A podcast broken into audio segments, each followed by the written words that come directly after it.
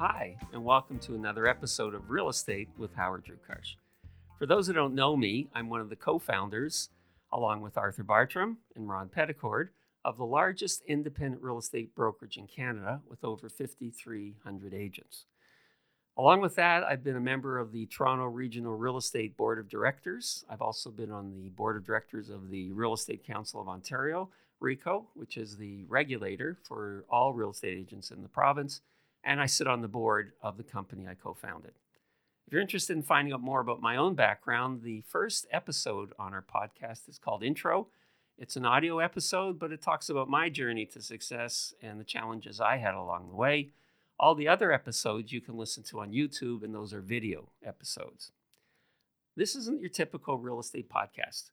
Uh, we'll be interviewing and talking to real estate agents, brokers, uh, people in in pre-construction, developers, people who market pre-construction, media people, uh, lawyers, uh, and people we find fascinating who may not be in real estate but just have had an interesting career and have, have done what all the other guests have done, which is overcome roadblocks, setbacks, rejection, failures, and still had that trajectory straight up, maybe up and down a bit, but to get to be success. Uh, my own background is I was a real estate agent for 20 years uh, before starting the company that I did. And then as the company grew, uh, I would become the manager of the different branches. And then sometime after that, I was also president and broker of record. So um, along the way, one of the things I found interesting is the most one of the most important things in a real estate brokerage is the people, the agents. And my role was to interview and to hire people along the way. Uh, over the time that I that I uh, was active in the company, I hired over a thousand people. Uh, with new people, after a while, I could really tell the ones that I thought would do well. There was an enthusiasm, um, there was an energy, there was some kind of a spark that I thought would relate well to their clients. And then the other side of the coin were people transferring for other, other brokerages. And that was just really flattering to the company because they were leaving brands that were perhaps a little more well known or a lot well known and came to us because they felt it was more value and the brand had now reached a level where they thought it would help them as well.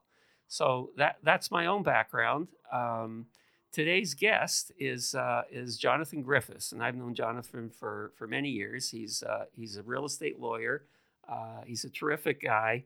Um, he has a fascinating family, and I, I, asked Jonathan to talk about his family before we get into stories about Jonathan, because um, there isn't an unsuccessful sibling in Jonathan's world. So, Jonathan Griffiths, I'm going to turn it over to you, and let's let's talk first about your family, and then we'll move on to you. Well, Howard, we have to first talk about you. I mean, you're you've been so successful that uh, I I feel I feel in awe of your presence. But you know, the thing I always feel most in awe about you, Howard, is you're always so perfectly turned out, so beautifully dressed, such a fashion plate, and it's uh, it, it's so nice because most people dress so badly now, but you're just a, a, a tremendous uh, icon for, for right at home uh, with uh, with the way that you turn out yourself out dress so well, speak so well. You're always so so nice to everybody. You're always so eloquent when you speak. So um, you're just a very very impressive person in, in, in my book. So well, thank I, I often think I, I want to dress like Howard. Well, listen, thank you so much, Jonathan, because this is the end of the podcast. um, you know what? I think we're both very professional, and I think that's why we we relate so well. I mean, you you come into the offices ready ready to do what you're doing. You're doing training. Um, if you're working with agents, looking at you, you dress professionally. This is a time when people are you know living in sweatpants and sweatshirts. So I think we always got along, uh, although we didn't talk a great deal, but we've known each other for many years, and and uh, and I'm really delighted to have you on this podcast. Um, so, okay, let me turn it back to you. Um, you really do have a very successful family. I mean, your sib- your uh, your children. Um, so, all right, go ahead and try to be equally complimentary to each child, so that when they see this, they won't be mad at you. That's your challenge. Well, I guess I can uh, tell you a little bit, but I have to start off by telling you they have an absolutely amazing mother um, extraordinarily disciplined, successful, an absolutely great mentor for them. Mm-hmm. And uh, you know, I think there's there was there was used to be an Italian thing: uh, don't ever disappoint your mother. um, and and I think I think that's probably the first thing in the consistency is that uh, they've had such a great example from their mom, who's uh, um, if if there was a, a, a choice between writing a book chapter for or getting a book chapter finished or an article or for a medical textbook um, and helping one of the kids get their uh, get their school project done she'd pick off the editor of the of the medical textbook to help the kids so that's the the uh, the children always the children always came first um, and she's always been totally dedicated to them. Um, so, so she always said that I was as immature as the children were, right? So uh, I can't, I can't. All, all I can do is, if there's any success, all I can do is, is tell you about uh, Anne's success with the kids. Um, but we've been, we've been extremely, we've been extremely fortunate with them. So we have, we have four. Um, the oldest is is called Gerald. Um, Gerald is a labor and employment lawyer, um, and he's a partner in a, a boutique uh, labor and employment firm. Um, then we have, so he's the oldest. The the next lawyer is uh, is is our third, which is who is Malcolm, and um, Malcolm Malcolm watched his brother be terrified in uh, McCarthy, uh, Tétrault, and uh, in the big firm system. And uh, so I've been very fortunate. Malcolm's come and, and worked with me. Mm-hmm. Um, and he's just, it's terrific. And, and it's, especially at my advanced age, it's, it's absolutely fabulous. Where some of my colleagues are, are, are starting to wind down, that uh, we we have a, success, a built-in succession plan. Mm-hmm. Um, so uh, super fortunate with uh, with Malcolm. The clients all seem to love him, um, and he, he's just doing a great job. Um, then uh, our youngest is uh, our youngest is uh, a doctor. He's um, he's 27. He uh, I guess he graduated when he's 24. Um, he's a surgery resident uh, in general surgery, and then uh, this year he's uh, he's gone to business school in uh, he's gone to business school in France. It's the same business school as his sister went in. Uh, basically, what was happening was with with COVID that uh, they canceled all the operations, so there really wasn't much going on. Mm-hmm. Um, so it was an ideal time to go away. Um, so he he basically had two choices. One of them was to go the traditional method and to uh, they have some great postgraduate courses in at Harvard. He got into Harvard, but he didn't go. Instead of that, he's taken a totally different, uh, totally different tack, which is is like a, just a regular business school. Um, and the, the idea being that the morons who've messed up our health system are, are the ones who've been taught by these Harvard guys. Hmm. Um, and, and we really need we need a fresh approach of, of uh, to to try and get our, our health system going better. So so that's that's why he that's why he's in France. And I got an email from him today. Um, and uh, they're uh, they're working on uh, um, with recurring diseases. You know, they you have sometimes you've got something wrong with you, uh, and and it's a foretaste of something else coming, like follow up problems. Um, so they're developing some AI to hmm.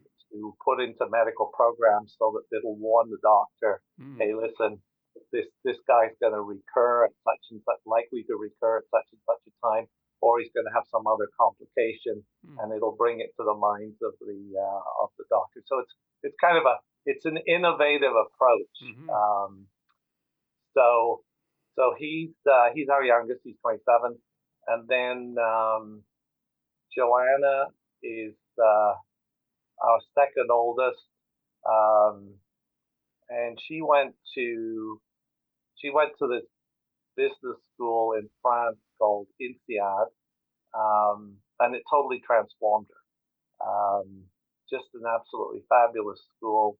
Um, and uh, I could tell you briefly what happened. She, uh, it's very entrepreneurial, um, and they have an, a, they have a contest for entrepreneurs every every uh, every year, um, and so she came up with a concept, and it's it's basically that uh, women leak um, at a certain age, um, and at that stage you either use the pens or uh, or, or, or you didn't use anything.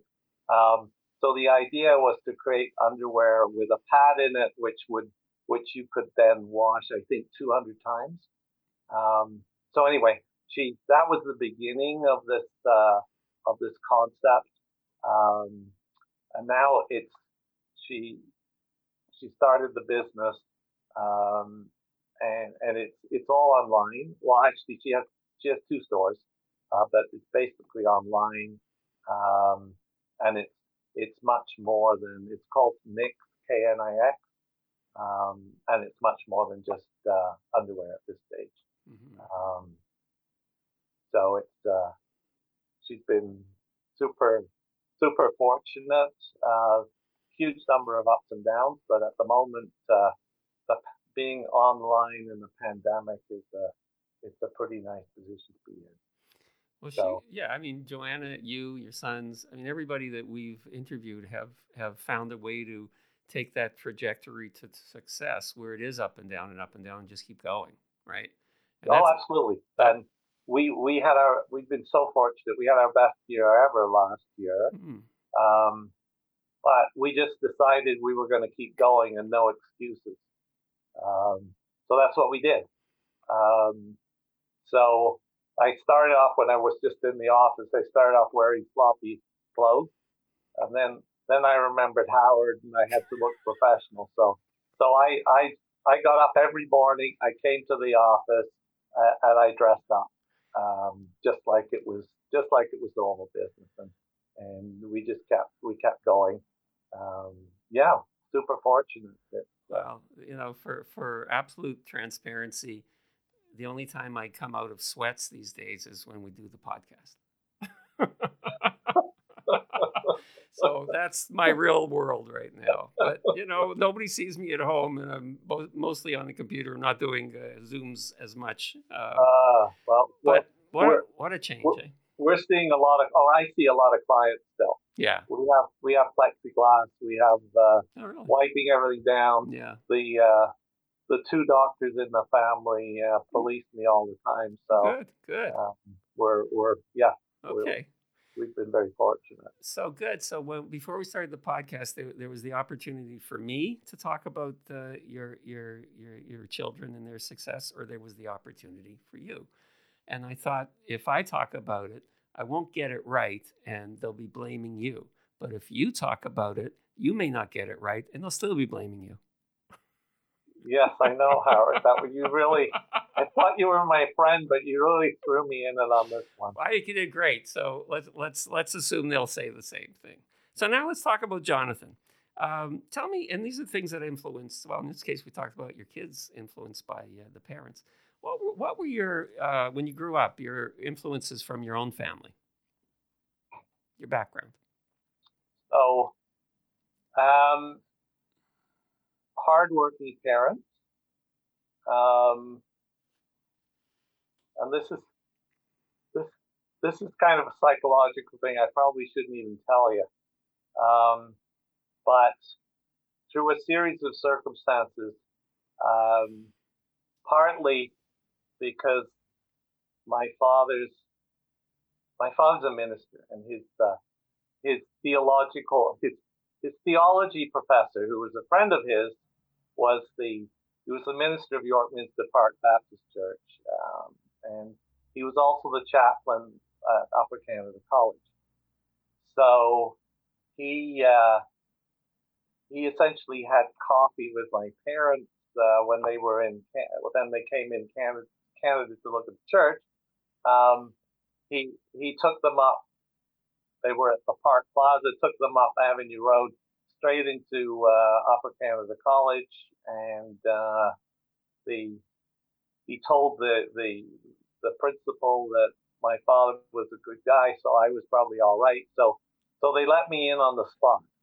Um, um, but at that stage, it was an extremely rich school. Um, and and and I was kind of the poor kid from the wrong side of the tracks.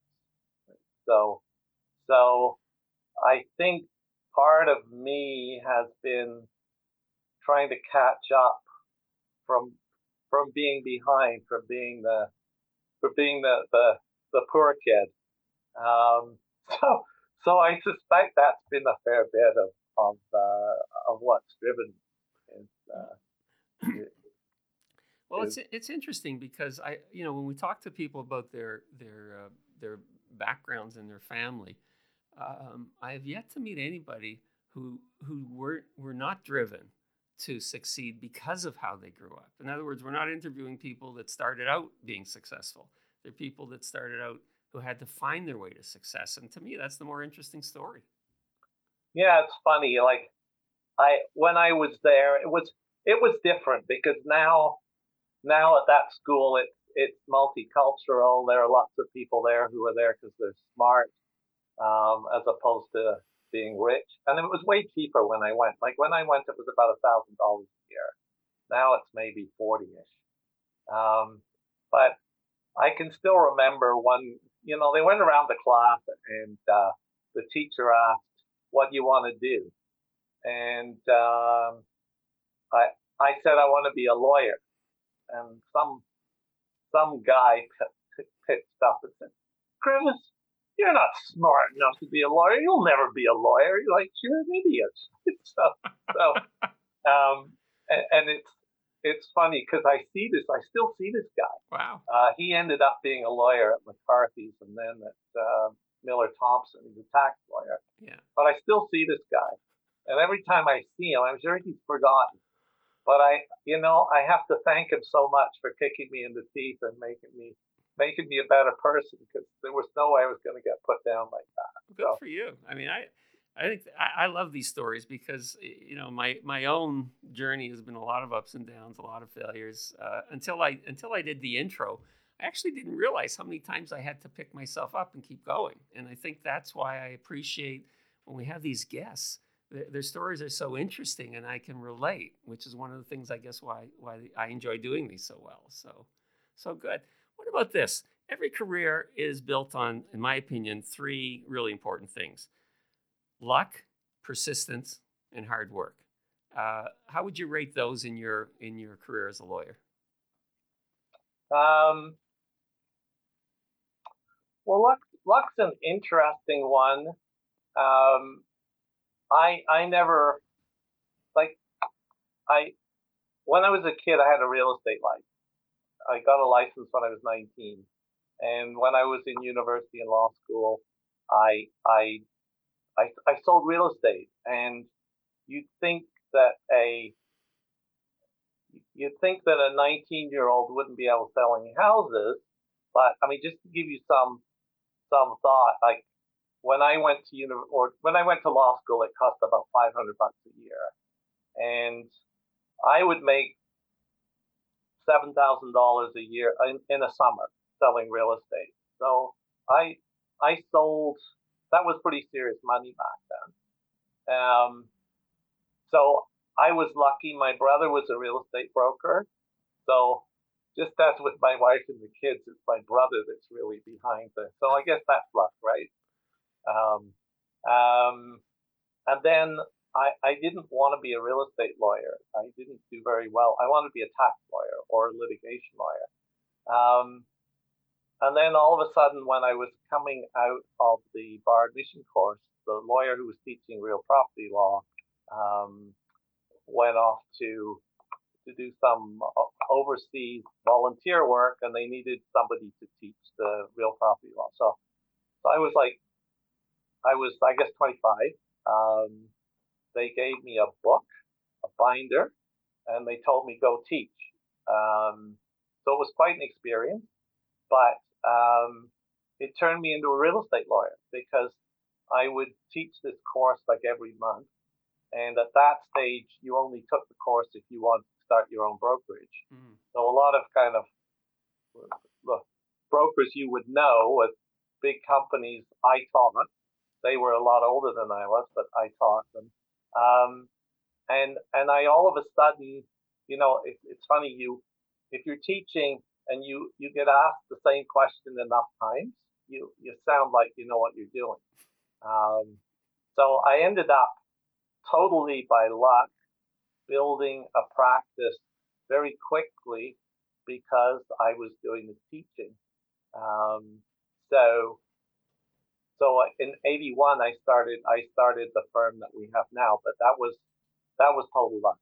Um, i i would never have been a real estate lawyer if i hadn't got asked to teach the course the uh, real property law course.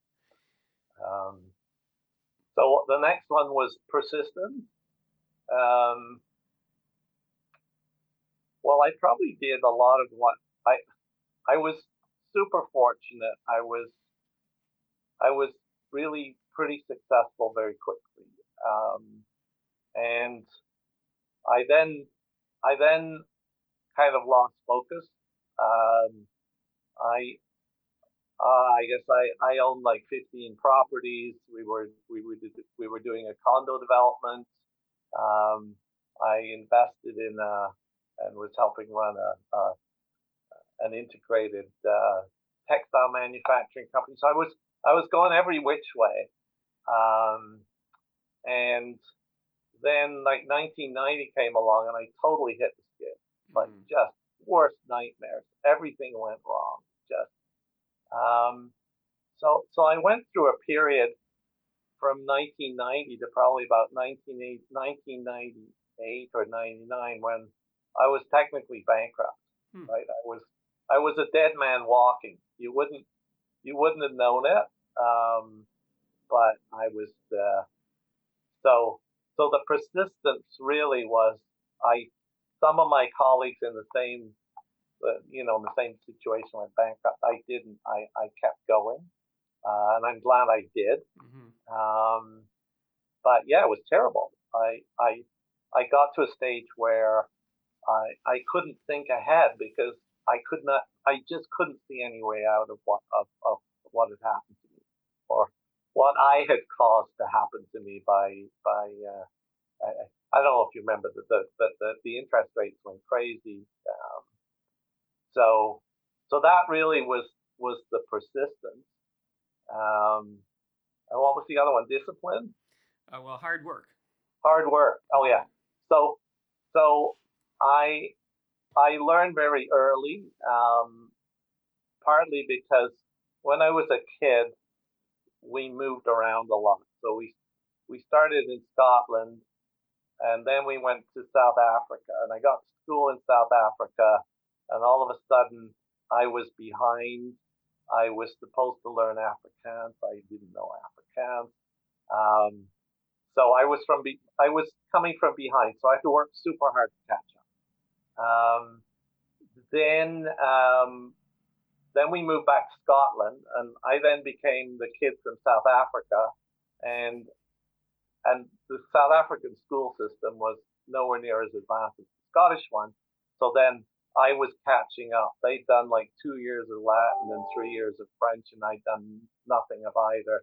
So I I I then had to catch up. Then after two years, we came here, and um, when we came here, I uh, they put me ahead a year um, but but I had a whole lot of weaknesses. I had a whole lot of gaps, And at that school, at that stage, it was streamed. So they had basically A, B, C, D, E.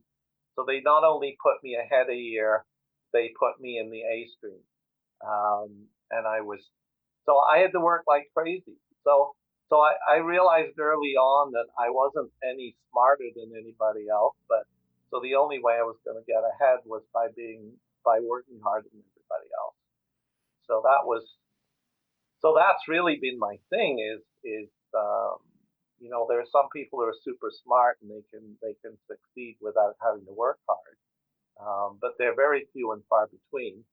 Um, but I knew I just had to keep working and grinding it out. So I had no illusions that I was smart, so I could uh, I could leapfrog everybody. And you know, can read books about working four hours a day, but I haven't I haven't been able to do that. I I I get up like I, I can't stay in bed in the morning. Um, I get I, I, get in probably about seven thirty, and I get home maybe seven thirty or eight. Um, and I I can't stop working. I just I I uh, I feel so guilty, or I feel like I'm letting somebody down. It's a it's a sickness, Howard. It, eh, eh, well, you could even say it's a sickness or a blessing because what it does is, Jonathan, it keeps you so sharp like there you know as as we get older uh, my experience is people who retire just lose an edge oh know? yeah it's a shame to retire i mean right. that's my my bias yeah. is is it's a pity yeah um, and and we have we, we we have to look at our and this is kind of just the way I look at it, Howard. I may be I may be totally wrong, but um, um, I I have a friend, a good friend, who who started a mortgage company that you would all know the name of, um, and that mortgage company was owned by was largely owned by by some large life insurance companies.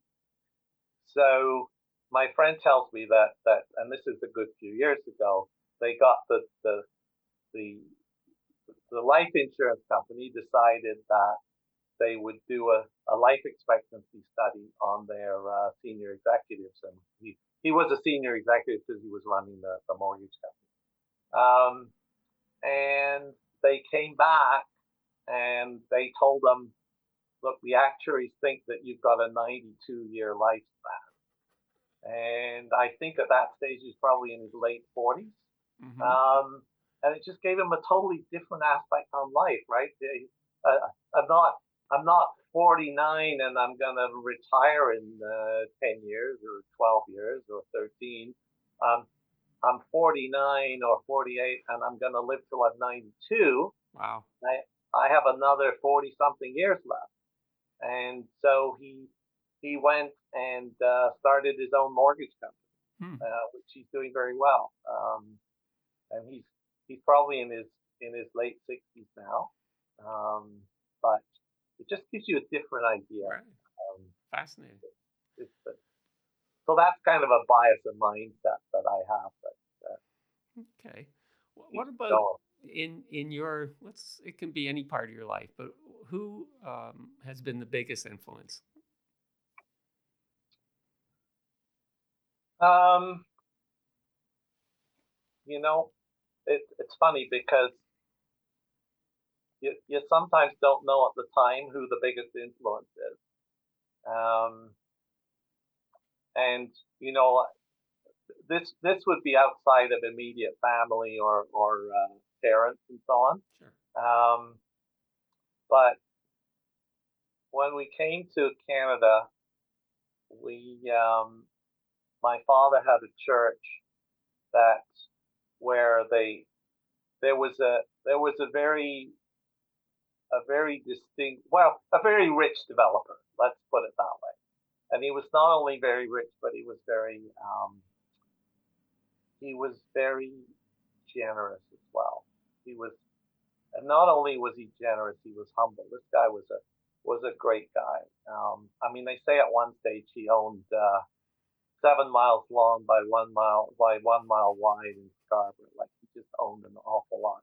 He owned on, I mean, Flemingdon, Don Mills. Like he, he, so he was, and and I got fairly close to him. I I used to I used to work for him in the summers um, on his construction site, um, and you know whenever I talked to him about the business and say you, he'd always say we, like he'd always he'd, he'd say to me, "It's our business." Like I was I was the I was the kid, sixteen year old driving the dump truck, right? And this was the tycoon, but he, um, and then I would watch him um, at church, and he would.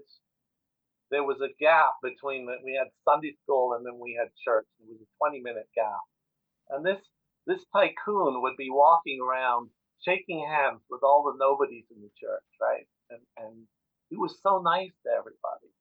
Um, and uh, he he would he would listen to people. He he was never arrogant. He was always polite. He was always self-deprecating. Um, and and most of all, he had the best cars, Howard, like the best cars. And he'd let me drive them. Like I was 16, 17, 18. I, he'd let me drive them. Um, um, and uh, he was he listened to people. He was generous.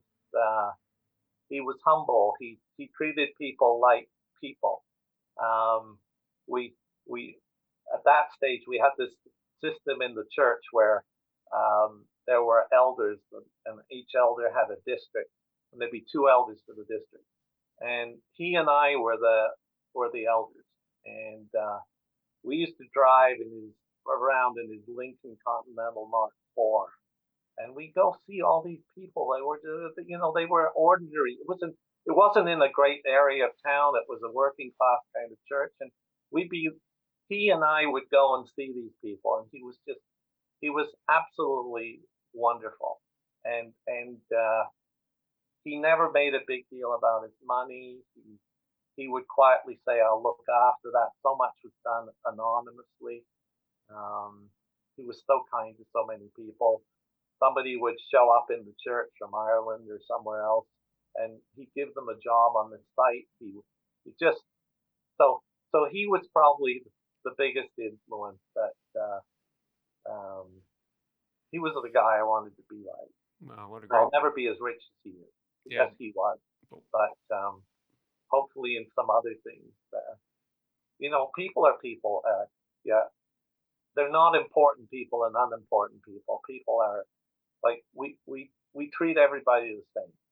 Um, I don't care what they do, um, and a lot of the people that are not are are not as well off or not as educated. They're they they're just better people, um, even even though they don't have the prestige or the PhDs or the doctors or the lawyers or whatever you want to think about there. That so I think that's what he taught me. Um, and he taught you well, Jonathan, because you know when people think about you or talk about you, and you know people I know in the in the business, you know there's a whole lot of like for Jonathan Griffiths, and uh, you know you you can there's a whole s- spectrum of lawyers out there, and I think you've just become a really good. Uh, uh, representation of that man and the way you've conducted your career. So, you know, compliments to him and to you. I mean, it's uh, it's not easy in this day and age, but you're doing a great job at it. So well, I've, you know, we've got great staff. I've been really, really fortunate. They're they're they're fabulous. They're uh, they're self starters, mm-hmm. and they're the ones bugging me to do things rather than the other way around. And uh, and and we really don't, or we really don't have any kind of a hierarchy here. Doesn't matter whether you're the receptionist or a lawyer as far as I'm concerned, they're colleagues and they're they're uh, so we're very we're very flat. We don't uh, we we value everybody. Um, so so maybe that's maybe that's part of uh, of of what I learned from him. Um, well, again, uh, you know, this is something that you would. This is the most we've ever talked because we would just see each other in passing in different offices. But this is something that I, I don't know where I learned it from, but my wife, whenever we'd go anywhere, she'd say, You talk to everybody. And uh, I've always felt that I want to talk to everybody because you, you know, it's just uh, it's just a nice thing to do. People don't expect people don't expect to be treated with respect. I think, and if you do, you become remarkably noticeable, right?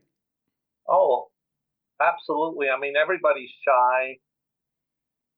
Everybody's got some sort of an well, an inferiority complex, and and and and sometimes it shows by arrogance because it's, mm-hmm. it's just covering up, right? It, right. It's right. what in Britain they used to call inverted snobbery, right? It's, uh, that one. yeah.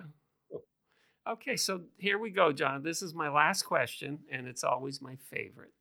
Um, if you could, what would you tell your 20 year old self? It's going to turn out really well. Oh, what a great answer. really good way to end it. Perfect, perfect. Good optimism. All right, listen, I know you're a busy guy and I really appreciate the time. Um, I'd love to have you back on in the future as well. So, fun. So thank for, you. Uh, for now, thank you so much and good luck when your kids see this podcast. yeah. I may be moving out of the district. No, stay where you know. are. You're in a good district. All right. Thanks, Jonathan. Stay safe. Thanks, Howard. Nice Thanks for having me. Okay. Thanks, Adam. Thanks. Okay. Bye bye. Bye.